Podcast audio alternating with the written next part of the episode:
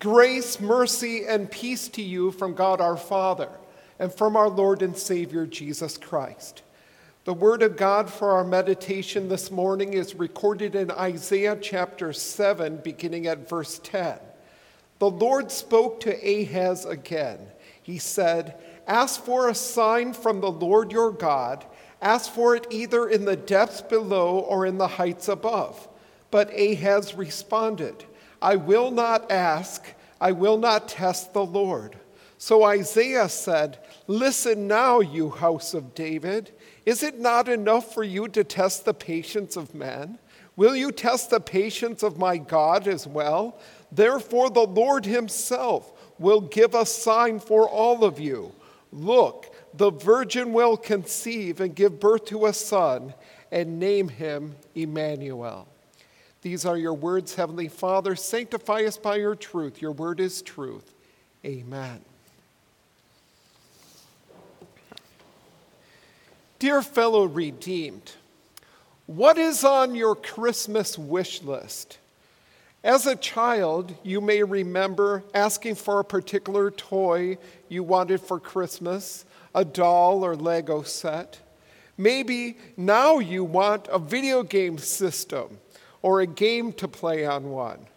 Or maybe as adults, you would like something more practical, such as clothes or a needed household item. How about a sign? Does your Christmas wish list include a sign? What use would that be? You can't play with a sign. You can't sit on a sign.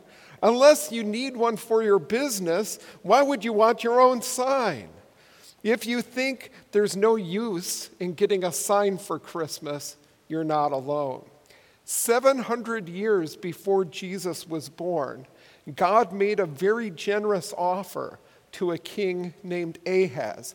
God offered to give Ahaz any sign he wanted, but Ahaz had his own plans.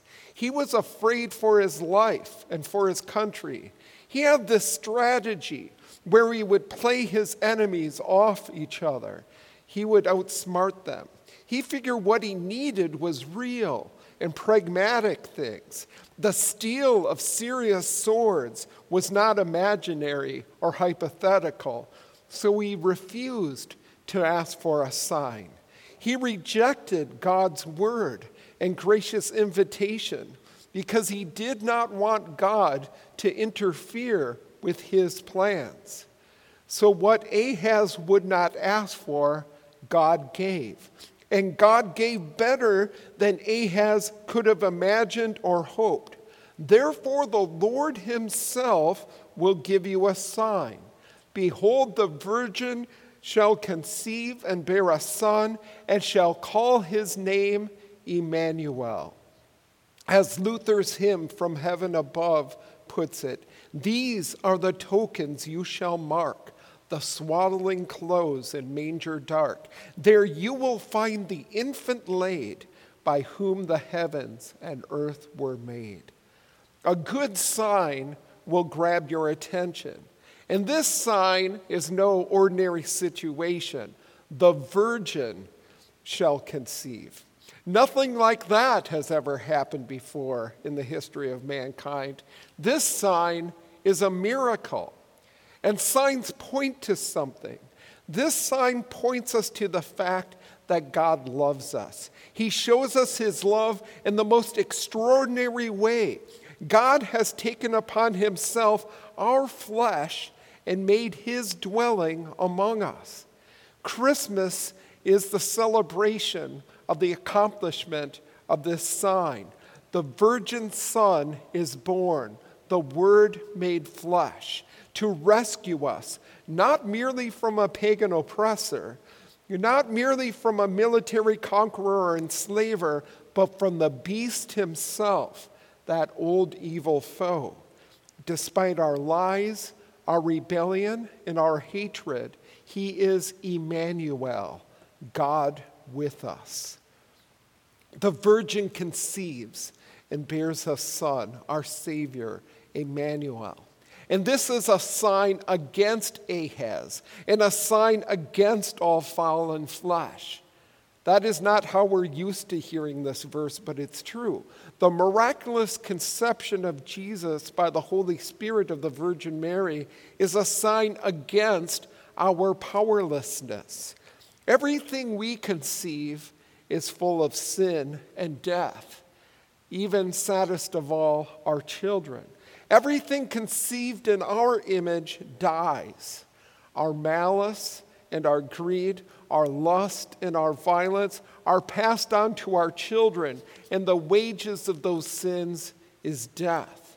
Yet, like Ahaz before us, we're too afraid to ask for a sign, too afraid of what God might say, too afraid of what His Word may demand from us. Yet this sign makes no demands on us. It's not like God's law, which says, do this, and is never done. Instead, it is a gracious invitation. Believe this, for in God, Christ has done it all for you, for your salvation. What a sign. God wears our skin. Joined to the stuff of Mary's womb, he moves about with his muscles, bones, and cartilage of a man. He has a soul like ours, but pure. He has that body that it might be bruised and crucified for you. He has that soul that it would be separated from his body, that he would endure physical death in your place. He is one of us. He is God with us, and he dies our death in our place and rises to life that we may live also. Look at this sign. He has come into the world, and though the world was made through him, the world did not receive him. He has come into this dreary and deadly plain to die and to rise and to make us his, to make us one with him. He has come into this bitter world of principalities and powers and gathered all nations to worship before him, revealing his righteous acts. Look at what this sign means for us. He carried our sins to hell. He crushed the head of the serpent. He's been victorious over the beast in his image. By dying, he has broken the prison bars that held us captive.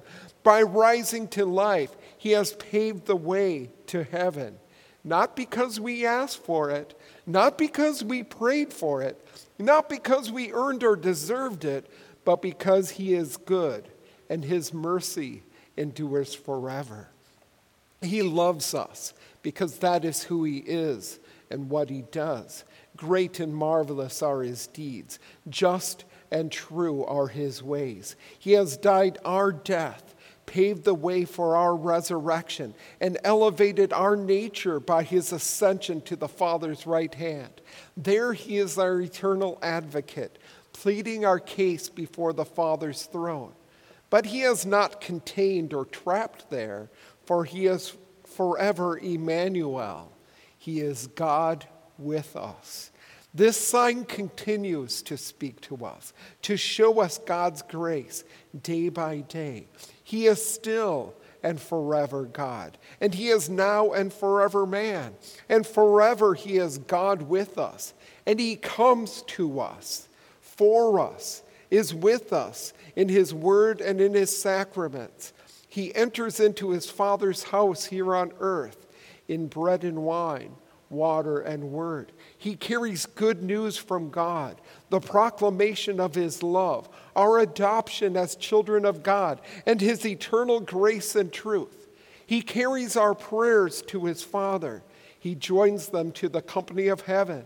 He speaks us righteous. He forgives us and sanctifies us, encourages us, and restores us. He is God with us.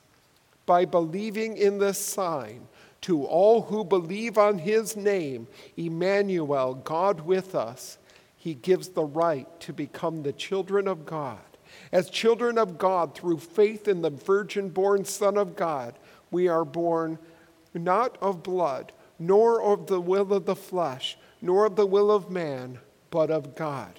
You were reborn in water and in word, born from above, By his grace, you are now virgin pure, even as he, your Savior and your brother, is, and you shall follow him, not just in the way of the cross, though you will drink the cup he drank. That is not the end nor the goal. You will follow him in the resurrection of the body and the ascension to the life of the world to come. For he is Immanuel. He is with you always. Amen.